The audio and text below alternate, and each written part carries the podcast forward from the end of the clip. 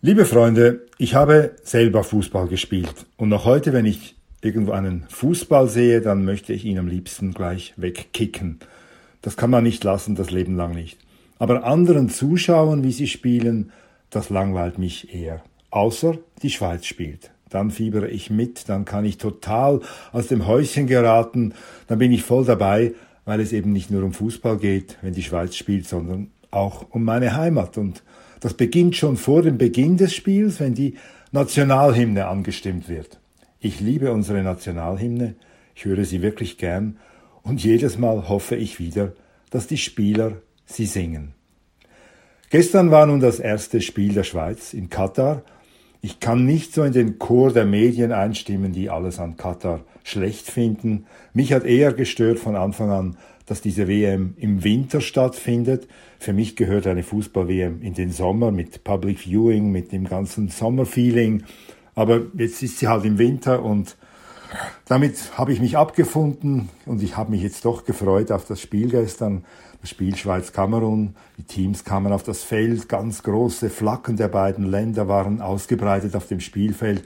Das Schweizer Kreuz viel größer als das gegenwärtige Selbstbewusstsein, das die Schweiz oder zumindest der Schweizer Staat hat. Und dann erklang die Hymne, wie immer, sehr erhebend. Alle Fans auf der Tribüne, alle Schweizer Fans natürlich, sind aufgestanden, haben mitgesungen und dann wechselte die Kamera zur Mannschaft, zu den Spielern. Sieben habe ich gezählt, sieben haben es getan. Sieben haben die Nationalhymne mehr oder weniger mitgesungen oder sie haben immerhin so getan, als ob sie haben immerhin die Lippen bewegt. Ein paar haben nicht gesungen. Shakiri hat nicht gesungen, Ricardo hat nicht gesungen, aber ich spürte, er fühlt sich irgendwie nicht, äh, nicht ganz wohl dabei. Und der Captain Chaka, der hat ganz demonstrativ nicht gesungen. Das ist schon ein Fortschritt. Sieben haben gesungen, sind schon etwas mehr als in früheren Spielen.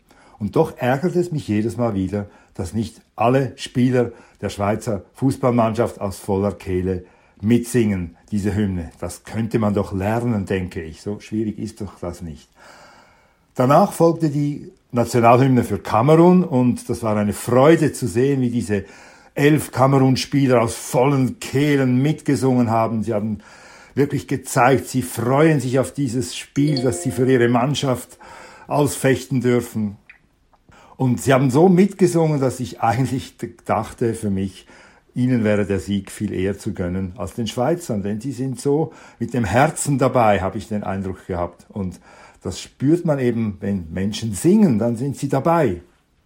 Aber gewonnen haben die Schweizer, obwohl doch die Kameruner viel schöner gesungen haben. Es können eben nicht beide gewinnen. Fußball ist ungerecht, so ist die ganze Welt. Und niemand darf von der Welt erwarten, dass sie gerecht ist, denn dazu sind wir ja hier auf dieser Welt, um Gerechtigkeit zu lernen. Und ehrlich gesagt, natürlich habe auch ich mich am Ende gefreut über den Schweizer Sieg. Und ich wäre enttäuscht gewesen, hätten sie nicht gewonnen. So funktioniere auch ich. Wenn die Schweizer gewinnen, ob sie nun Sommer oder Shakiri, Fabian Frey oder Embolo heißen, wenn sie gewinnen, verzeihe ich ihnen fast alles. Auch, dass sie am Anfang nicht alle mitgesungen haben. Und außerdem denke ich, sind sie selber schuld, wenn sie nicht singen. Denn während die Hymne läuft und sie singen nicht, dann fühlen sie sich etwas unbehaglich. Das habe ich nicht nur Ricardo angesehen, sondern auch den anderen, die nicht mitgesungen haben. Man sieht es ihnen an, so ganz wohl ist ihnen nicht bei der Sache. Irgendwie können sie nicht ganz vergessen, dass sie den Schweizer Pass haben.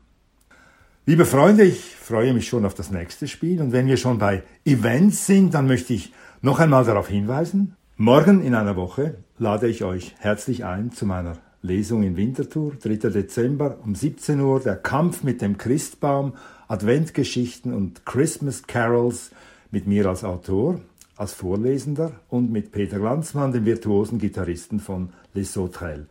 Anschließend gibt es ein veganes Buffet, das, das alles beginnt mit einer Kollekte um 17 Uhr im Yoga-Zentrum Ganapati in Winterthur am Samstag, 3. Dezember. Alles weitere auf meiner Webseite.